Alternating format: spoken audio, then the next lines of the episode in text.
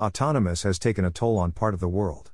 Every country wants to explore the latest technology, which was possible only in sci fi movies or comics. So, what about the Brits?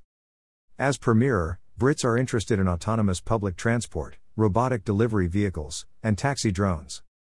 As per Sten Saar, CEO of commercial motor insurer Zego, I share Britain's amazement towards the tech that exists today and strongly agree that development is only going to ramp up from here. In another study, the following result was found Brits thought about autonomous transport. What technology are they interested in? No data found. According to one poll, autonomous cars improve road safety. It includes vehicles with lighter materials to reduce the impact of the crash. Most Brits prefer an electric vehicle with no exhaust fumes emission. As per Sten Saar, 63% of people expect to see lower insurance premiums as technology advances.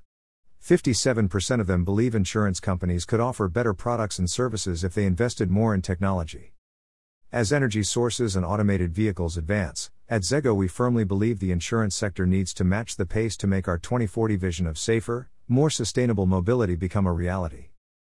Brits are very much into a fully autonomous vehicle that can drive you to your chosen destination.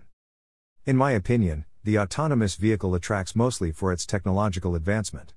As we get to see a lot of test drives on the road. It is amazing and something that nobody would have thought about it to become a reality.